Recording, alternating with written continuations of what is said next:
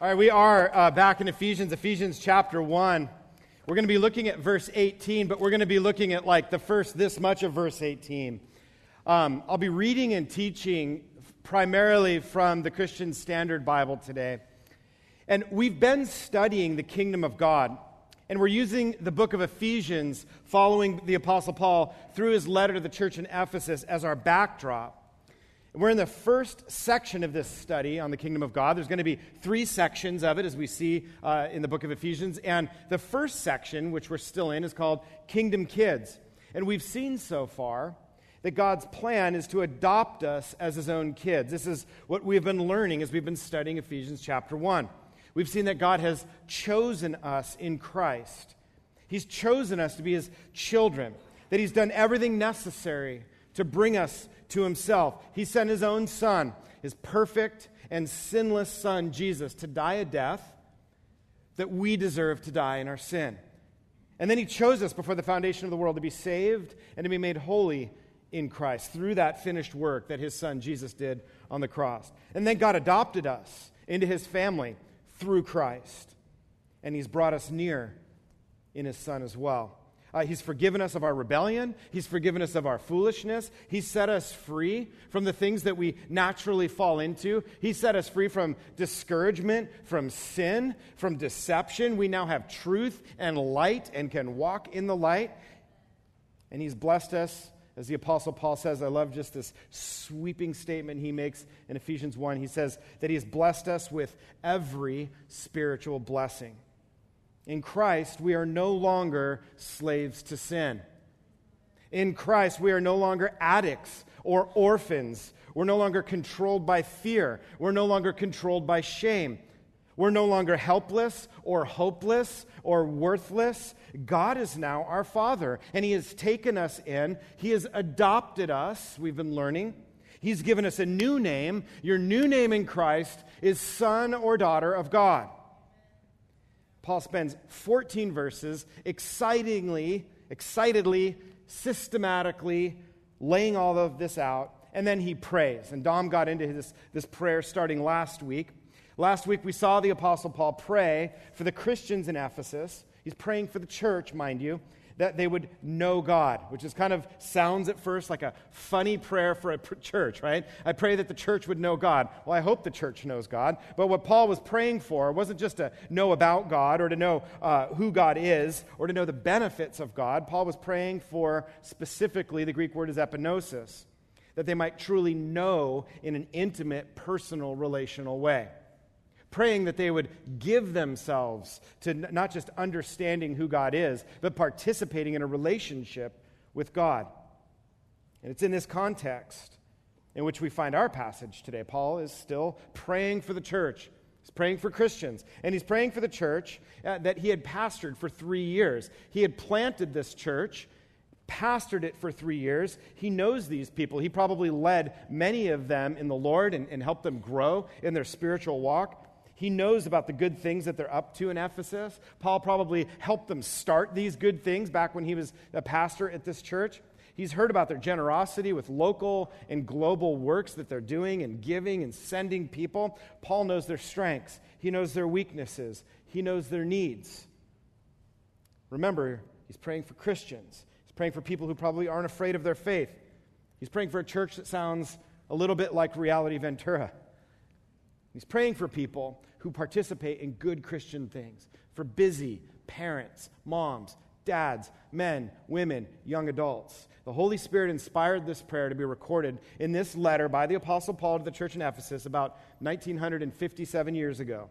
Friends, the Spirit is praying the same prayer, would have us engage uh, in the same prayer over Reality Ventura today. And today we're invited in. We're invited into this ancient work, this ancient move of the Holy Spirit as we submit ourselves, our lives, our family, this church, uh, to the same Holy Spirit who is moving today in Ventura, California. In the same way that Paul was hoping and longing for the Spirit to be moving in the hearts of men and women in Ephesus, to bring us closer to, deeper into, and more confidently knowing and living in Jesus Christ, living as sons and daughters of God, living as kingdom kids And so the Word of God is living, it's active, and it is for us today, church. Hear and receive the Word of the Lord. Let's stand together as we read our passage.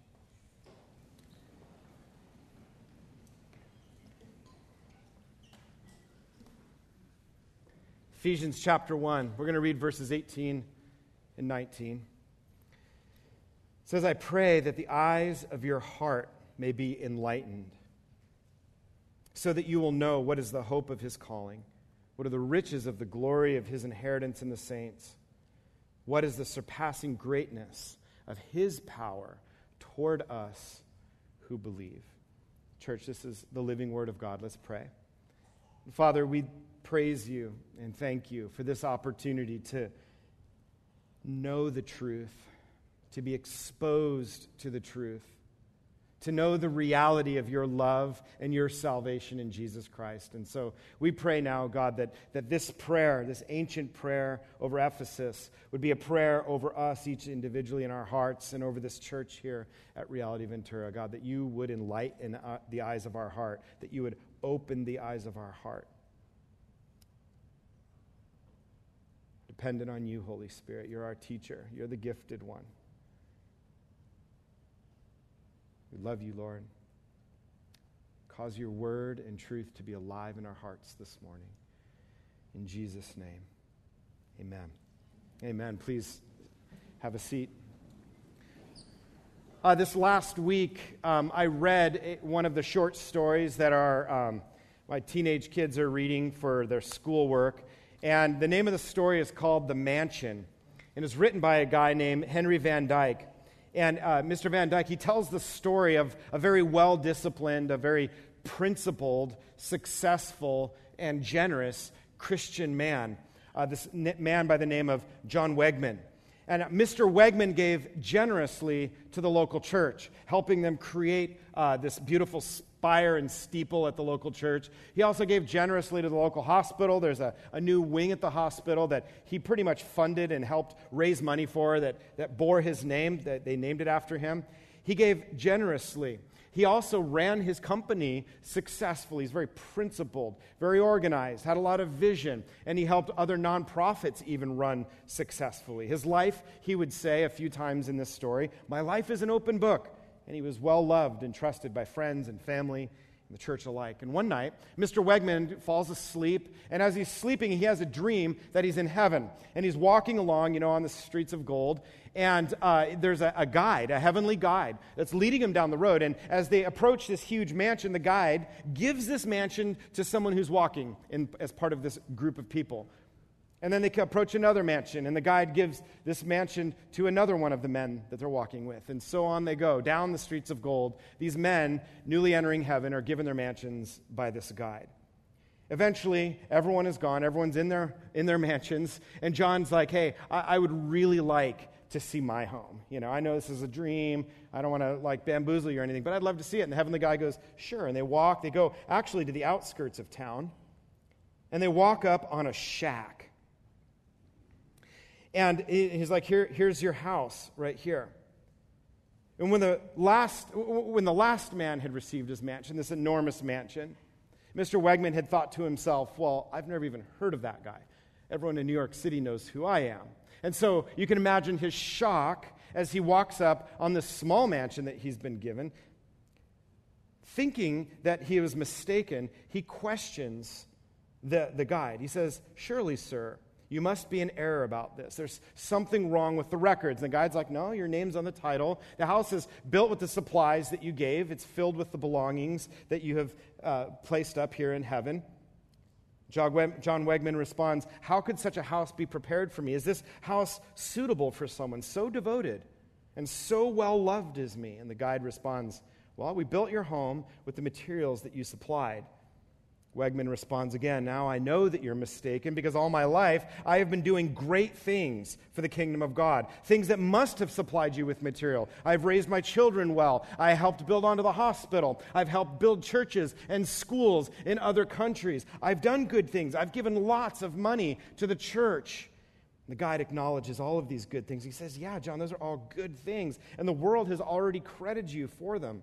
They all count in the world where you were sure to have them counted. But here, these things do not belong to you. Only the hidden things, only the heart things are counted. John Wegman was, was shocked and dismayed. And he asks, Well, gosh, why then? Why am I even here? If I missed the mark so badly, why am I even here? And the guide simply answers, You are here by the mercy of the king. And John's like, Man, how have I even managed to earn his mercy? And the guide simply answers, It's mercy of the king is never earned, it is only ever given. Church, this is where our text finds us today. Our Father who has been longing for our heart, our Father who has been wooing your heart and waiting for your heart. Our Father has wanted to satisfy our longings. Our Father has wanted to satisfy your desires and your hopes and your dreams. And some of us, instead of receiving His gift of love and approval, waking up in the morning and again receiving the free gift of mercy from God, instead of that, some of us are doing the good things on our own, like Mr. Wegman, trying to satisfy our longings, trying to satisfy our desires, try to satisfy the approval that we long for, our hopes, our dreams, our reputation. And today, the Apostle Paul in our passage in Ephesians 1 is praying for us to remember, church, that we would remember that we accepted a free gift from God. And some of us have perhaps barely touched it. The light that we were given as a free gift has been darkened by our attempt to earn it. Regardless of how good or bad we've been, regardless of what good things we've done or not done or wish we had done, regardless of how good people think you are, how bad people think you are, every one of us only and, and every time only find ourselves at the mercy of God. We're never not at the mercy of God, regardless of what great things you've done or what horrible things you've done. And at the mercy of God, in the mercy of God, we find that God is a good father who's done everything, that has invited us into a good relationship, who has given us everything. Nothing eternal is earned, only ever given. And we need to be enlightened to this truth again today, church. That's what the Apostle Paul was praying over the church in Ephesus. We need to see and remember and know who God is and who we are in Christ. Christian, today the Holy Spirit is leading us to pray for our hearts to be enlightened, illuminated. Uh, the New Living Translation uses the word uh, that pray that your hearts would be flooded with light. He specifically prays for the eyes of our heart these heart eyes are somehow directly connected to us receiving and functioning in our identity as kingdom kids.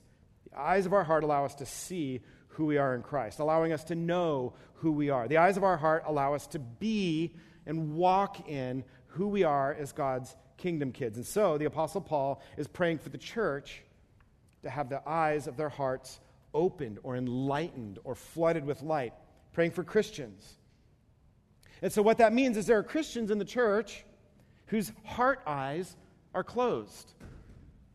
There are Christians whose hearts have become darkened. Uh, there are Christians who are disconnected, perhaps, with the promises of God.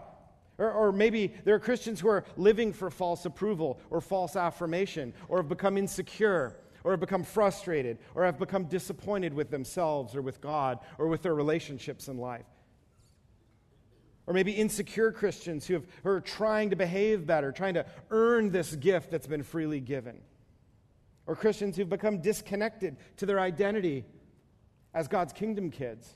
Maybe being deceived into thinking we're something else. Or maybe being tricked into becoming panicked as we see the world around us flooded with panic. And these disconnected Christians, our hearts need to be flooded with God's supernatural light. And Paul uses the word enlighten. He, it's a verb that he's using, it's an action word. Paul is praying for something to happen. Paul is praying for hearts to be affected by this action. And he's asking God to flood with light the hearts of Christians. Church, this is what the Holy Spirit is leading us to consider today. God wants to flood our hearts with light, exposing and dispelling darkness and doubt. God, God wants to light us back up, so to speak. And, and, maybe it's just areas of darkness, or maybe darkness has just fallen over you as you've become disconnected with your identity in Christ. God wants our hearts to see God in Jesus and see ourselves in Christ as kingdom kids. Today, God wants to expose lies or confusion that undermine our identity in Christ. Now, last week we saw Paul pray for that uh, epignosis, that Greek word, for us to truly know God and experience a relationship with God. This week, Paul continues to pray, and he's praying specifically for enlightenment, for these heart eyes to be lighted up. And then this light, or this enlightenment, is for the purpose of giving us a greater understanding. And set right here in chapter 1, I think there are, there are kind of three reasons for Paul to be praying for enlightenment. This knowledge and enlightening, they help us in three ways. First of all, they help us in understanding what is true about us in Christ. What we see in the first 14 verses of Ephesians 1. Having our heart eyes open help us to remember and recall and see what is true about us in Christ. The second thing that having our heart eyes opened or enlightened uh, will do is they'll help us in understanding the intimate relationship with God that we're invited into. We're not just uh, invited into like a one time, write me a, a, salvation insurance policy, and then we go on on our merry way in life. No, we're invited into an intimate father child relationship with the living God. Having our heart eyes illuminating in our hearts not only reminds us of what we were called to be, but it reminds us of the invitation to this relationship that God has called us to. the third thing is this enlightenment helps us understand the incredible hope that we have in Christ. We're going to get into that a lot more next week as we uh, look at the rest of this passage.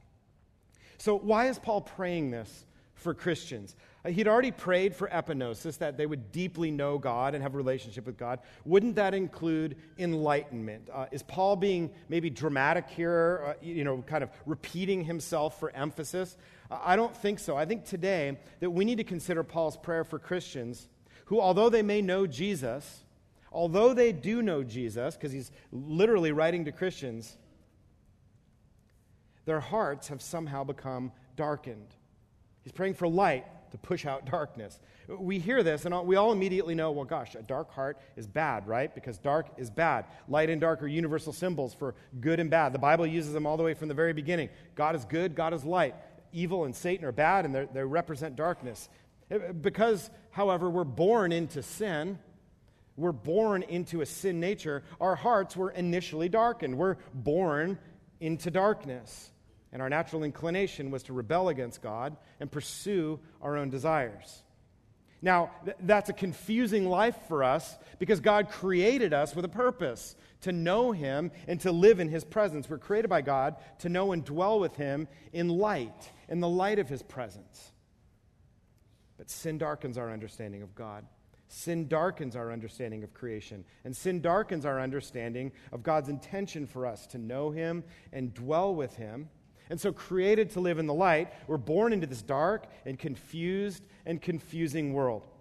Uh, Paul describes this dark condition in grim detail in Romans 1. I'm just going to read a section of it because it really resonates as we read this and then look at our culture around us. A couple thousand years later, um, it still rings pretty true here, obviously, even in the, the wording that he uses. Romans 1, starting in verse 16, says that God's wrath is revealed from heaven against all godlessness and unrighteousness of people, who by their unrighteousness they suppress the truth since what can be known about God is evident among them, because God has shown it to them.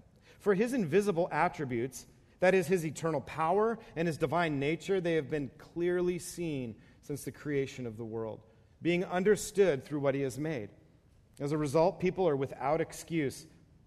For though they knew God, they did not glorify him as God or show gratitude. Instead, their thinking became worthless, and their senseless hearts were darkened. Claiming to be wise, they became fools, and they exchanged the glory of the immortal God for images resembling mortal man, birds, four footed animals, and reptiles. Therefore, God delivered them over to the desires of their hearts, to sexual impurity, so that their bodies were degraded among themselves. They exchanged the truth of God for a lie, and worshiped and served what had been created rather than the Creator Man, sin has brought about darkness and darkened hearts and a darkened understanding of God. It's a state of the world apart from Jesus. And Scripture contrasts this darkness with the light of Jesus, who is light. Jesus actually uses that title for himself several times. In John 8, verse 12, he says, I am the light of the world, Jesus said. Anyone who follows me will never walk in the darkness, but will have the light of light. John 12, 46, Jesus said, I have come as a light into the world, so that everyone who believes in me would not remain in darkness. So you see this idea where there's this light that's put in us, and it's not just put in us, there's a lighted path, the path of light that leads to life, Jesus says, that we're invited to follow as we follow Jesus, as we epignosis God, as we know Him and grow in our understanding and our relationship with Him. So if we're in Christ, we're rescued from darkness. That's what Jesus has done for us. But Paul also describes a more nuanced relationship between light and dark in the life of the Christian. In 2 Corinthians 4, it says that for God, who said, Let there be light in the darkness, he's made this light shine in our hearts so that we could know the glory of God that is seen in the face of Jesus Christ. We now have this light shining in our hearts, but we ourselves are like fragile clay jars containing this great treasure. This makes it clear that our great power is from God and not of ourselves and we're pressed on every side by troubles, but we're not crushed. See, there's a, there's a, a, conflict between the, the darkness that exists outside and the light that's inside. He said, We're perplexed, but we're not driven to despair. See, the light is given to us at the time of salvation. We're illuminated from the inside, but there's a battle of dark and light that continues even after we're saved. And the battle between dark and light in the heart of a Christian is not a battle for salvation, it is a battle for identity. Christian, hear that today. The battle between light and dark in your heart is not a battle for salvation, it is a battle for identity. There's a war going on in your heart and in your mind. There's a, a, force at work upon you that wants to convince you that you are not in Christ, or that wants to convince you that God is not good, or God is not real, or the Bible is not real. And, and, and our whole culture wants to pick apart and work on truths and half truths and three quarter truths and tear down this identity. There's a war going on, and it's not a war for our salvation, it's a war for our identity. Satan wants there to be a lot of John Wegmans entering heaven, confused. What's going on here? Didn't I earn a big house in heaven? God's like, man, I barely knew you. He said, Come to me. This battle has two fronts in our life. Obviously, sin that we engage in is one of the fronts of this battle, but there's a, there's a battlefront that's way more mysterious, and that is the second battlefront is deception, the things that we fall for, or the things that we believe, or the things that maybe we don't believe, but we make an allowance for in our life that make us unsure of what is true. And we need God to invade our hearts with light to combat sin and deception that darkens our hearts and confuses our minds. And this struggle continues throughout the life of the Christian. We have to be aware of it. We have to confront it. And we have to offer our hearts to God to be enlightened. Jesus offers a light, but he also offers a lighted path. In John chapter 8, verse 1, he says, I am the light of the world. If you follow me, Okay, so I am the light of the world. And that light is put in you. It says elsewhere in Ephesians that, that he will make his home in your heart, that, that God is actually with us. There's light in you, but it's not a one time lightning. He says, I am the light of the world. And if you follow me, that's a verb, that's an action word. If you follow me, you won't have to walk in darkness because you will have the light that leads to life. Following Jesus means that we walk in the light that leads to life. And what can happen is that our understanding can become darkened as we allow for sin in our life. And it also becomes darkened as we become deceived about who we are in Christ. But as Christians, when the darkness of sin and deception move in, we don't lose our position as children of God, but we do become blinded to our identity. We lose track of who we are in Christ. Often it's as simple as believing a lie rather than the truth. Sometimes it's inviting sin into our heart. Now, sin initially darkened our understanding, And even now, as Christians, it can still have a similar effect if we let it in, if we make a room at the table of our heart for it. Yes, we're no longer under the authority of sin. We're not ruled by sin, and we're also no longer under the penalty of sin. Jesus has paid the penalty for our sin. But when we allow for sin in our life, we still experience somewhat of a darkness in our heart. This is why Paul prays for the Christians in Ephesus to have their hearts flooded with light.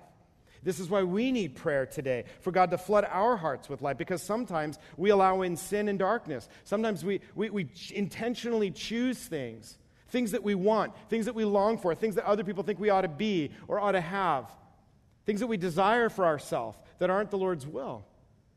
We, we all have sinned and fall short of the glory of God.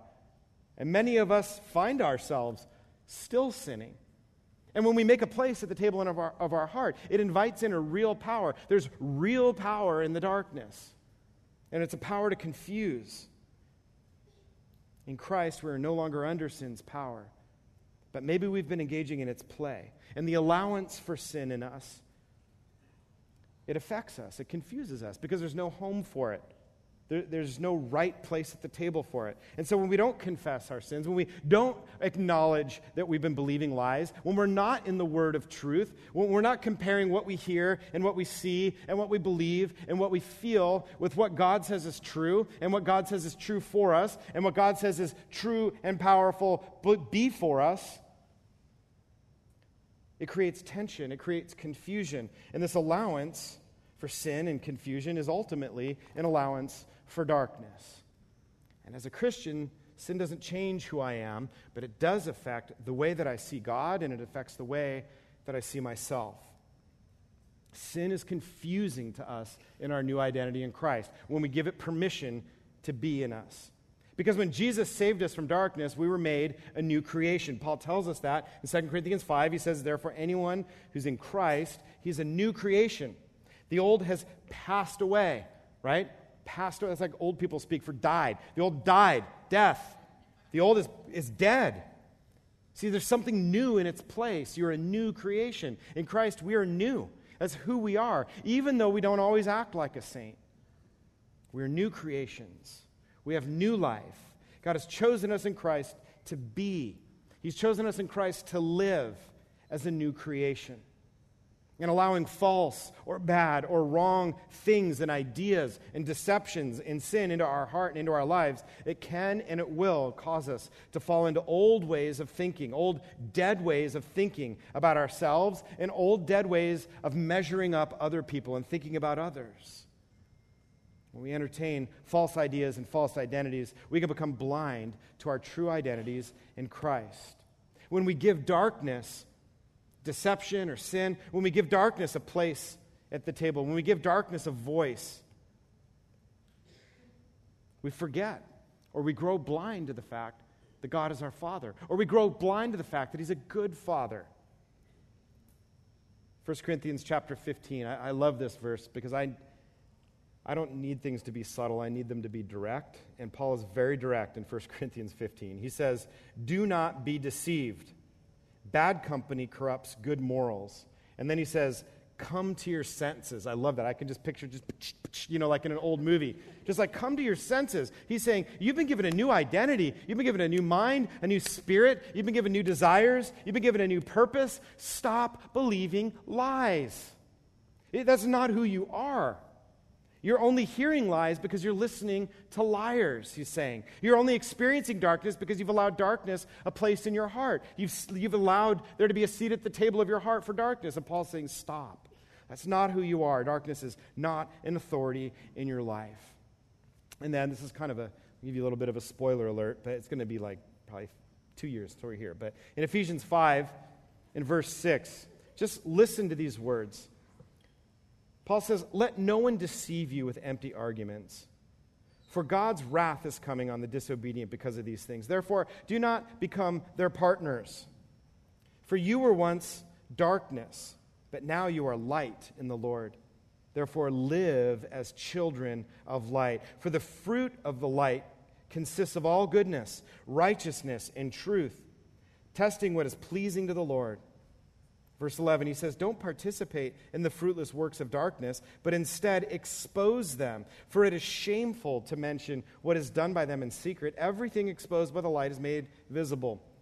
For what makes everything visible is light. Therefore, it is said, and this I believe is a, a prophetic word for our church today from God. Verse 14 of Ephesians 5, he says, Get up, sleeper, and rise from the dead Get up, sleeper, rise from the dead, and Christ will shine on you. Christian, God is saying, pray, pray for one another. Pray for the light to, to open the eyes of your heart, to wake up and arise from the dead, and let Christ shine on us today.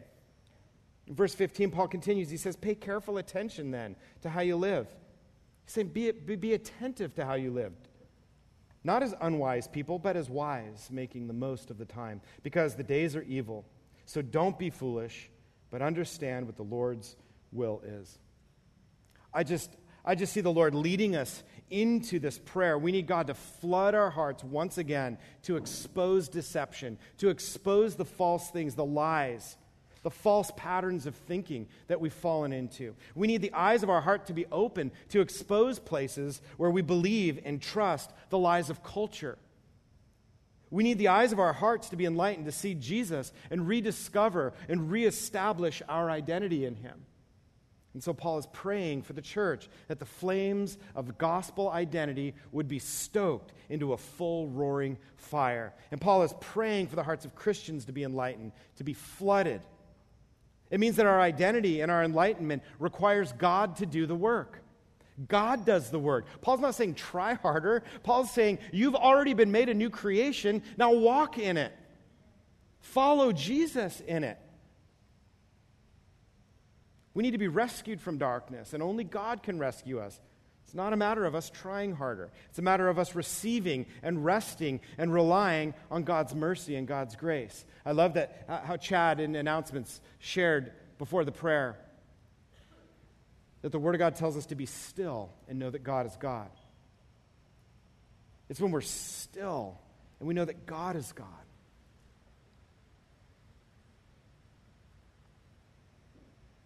Those of you that were worried about your lawn, God is God, right? Identity and this enlightenment, it also requires us following Jesus. Following Jesus into what God has begun. And that's why, oh, that's like, you. Do it, Lord.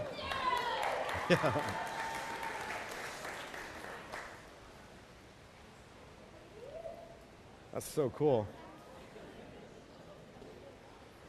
That we follow God into what He's already begun. And, and that's why last week's message was so powerful this, this invitation to know God, to relationally know God, to relationally follow God. That when our hearts are enlightened and we're aware of this relationship that God has called us into, we now start to form our identity, which affects our thoughts, which affects our decisions, which affects our goals, which affects what we listen to, it affects what we watch, it affects how we think, it affects how we raise our kids, it affects where we go. And we start to follow God, our Father, who loves us and has given us every spiritual blessing, including intimacy with Himself. And we start to go out with Him. And it's like my son Shem, right? This big, cutest thing in the world. He will follow me out into a dangerous street if I were to run out there. He's not thinking with his head, he's thinking with his heart. He's like, I want to be where my dad is. And that's how God is saying, Follow me, know me, know me. This isn't something we do with our brain. This is something we do with our heart. This is something that the eyes of our heart need to be enlightened for so that we see the beauty and the joy and the life and the power and the riches and the eternity that we have in our relationship and our call to Christ as a kingdom kid.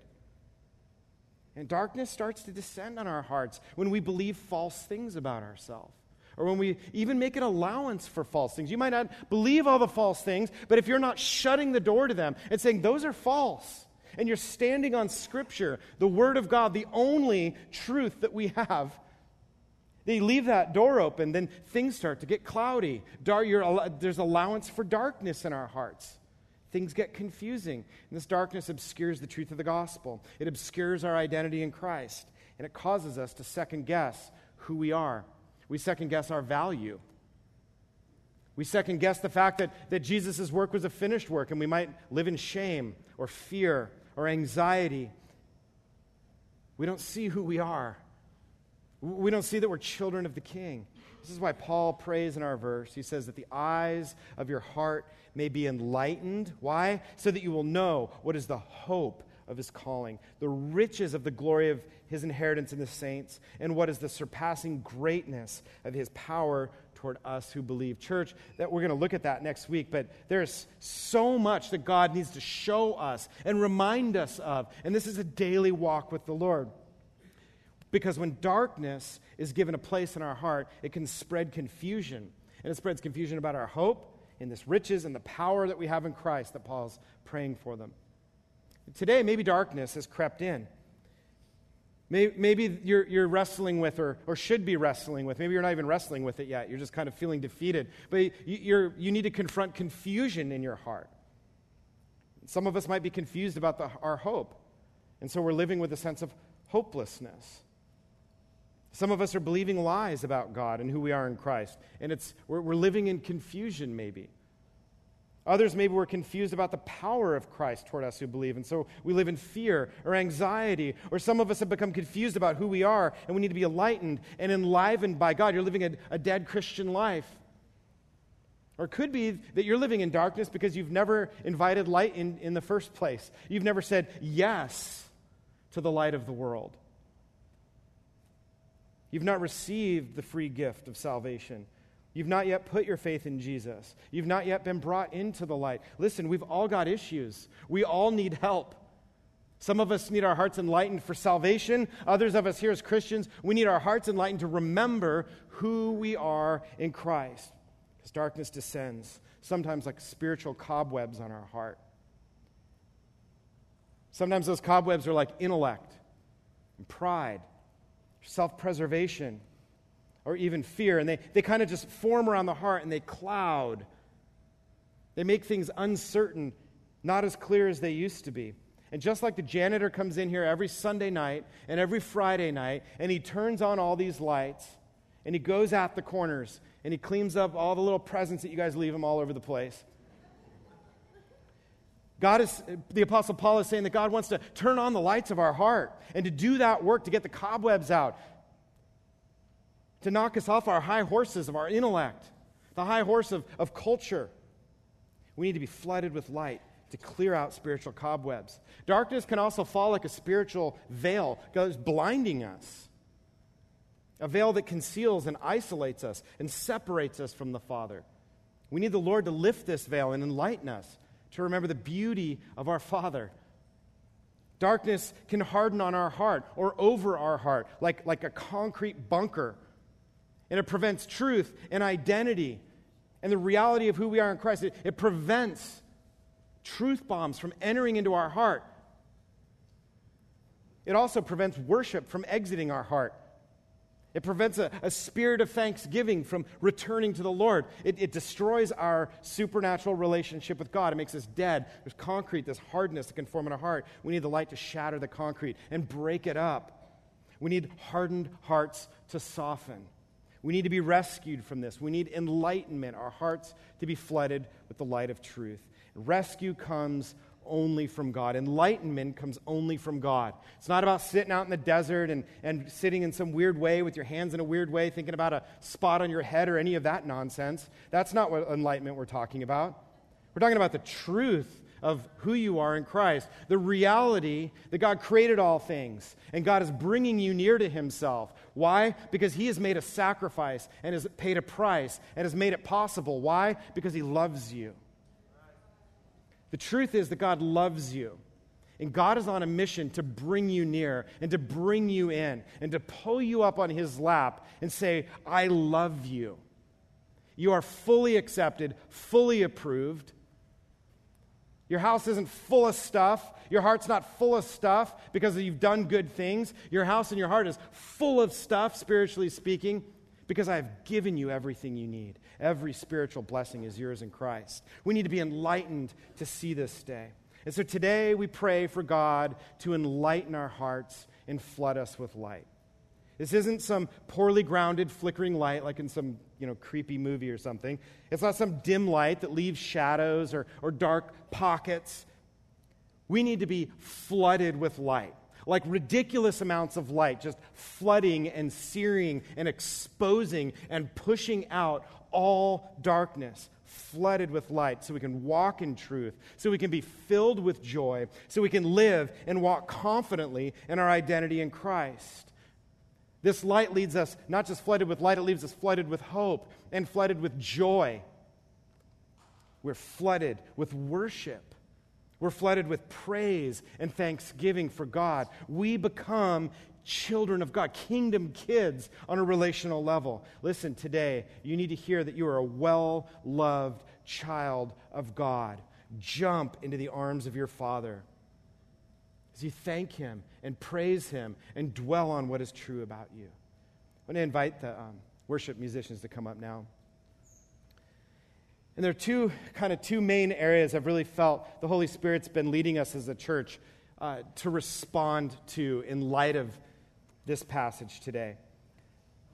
God wants us to stand up into our identity in Christ, to stand up and walk.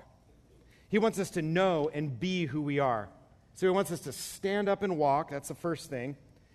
And by stand up, I mean to get up and stand into our identity as a son or a daughter. God has richly loved and blessed us. And today he's saying, Stand up into my love. I've given you real strength. I've given you real hope. I've given you real identity. And God is saying, Stand up into that. Take your place at the table, the intimate place that's reserved for family.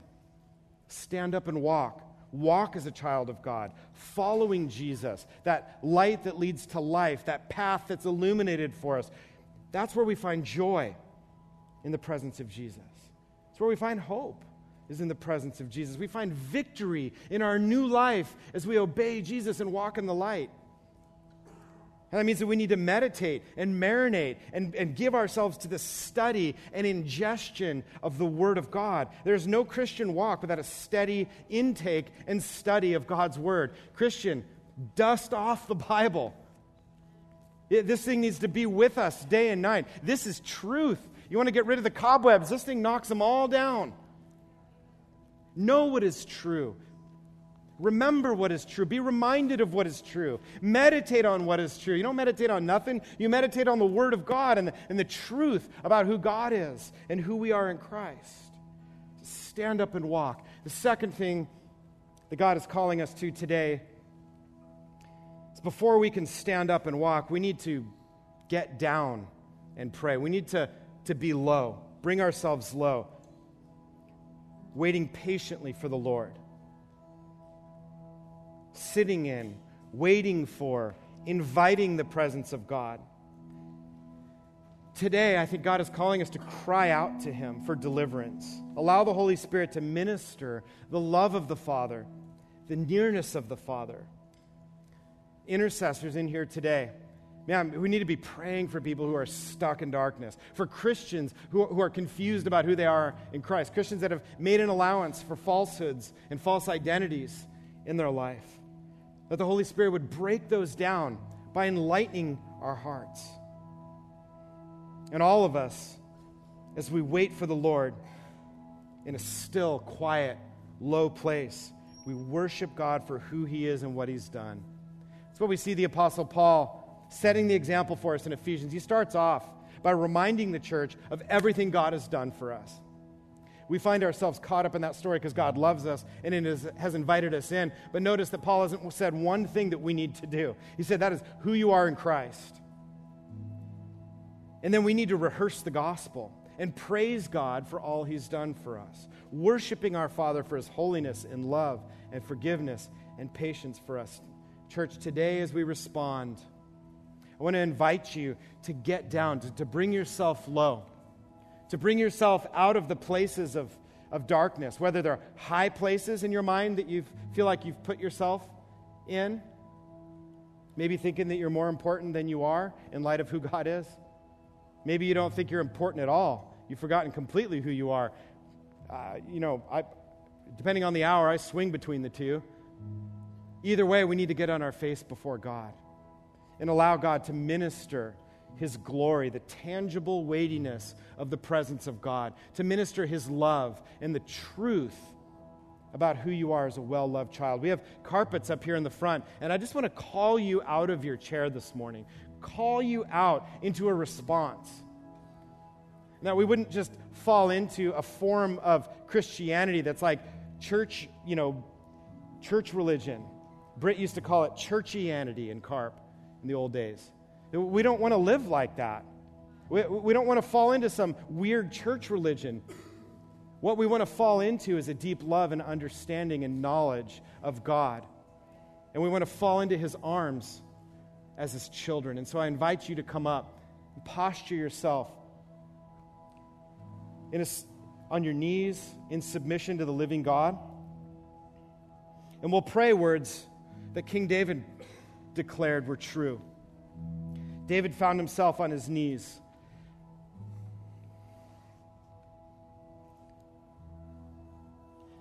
He said, I waited patiently for the Lord. He inclined to me, means he came down to my level, and he heard my cry. The Lord brought me up out of the pit, yes, out of the miry clay and he set my feet upon a rock, making my footsteps firm. And he put a new song in my mouth, in my heart, a song of praise to our God. And now many will see and fear, and many will know and will trust in the Lord. Father, we come to you this morning.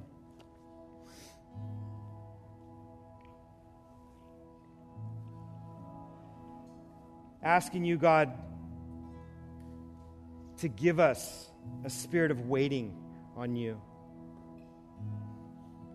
Give us a patient spirit of waiting on you to move, God. We pray, Holy Spirit, that you would enlighten, that you would flood with light the eyes of our hearts, that we would see God in his glory, that we would see our Father in all of his love and all of his holiness and all of his preciousness. Pray, God, that you would deal with our doubts and fears and insecurities as the light pushes the darkness out. We love you, Lord. We're here for you. Your presence is all we ask for, it's all we need, Lord.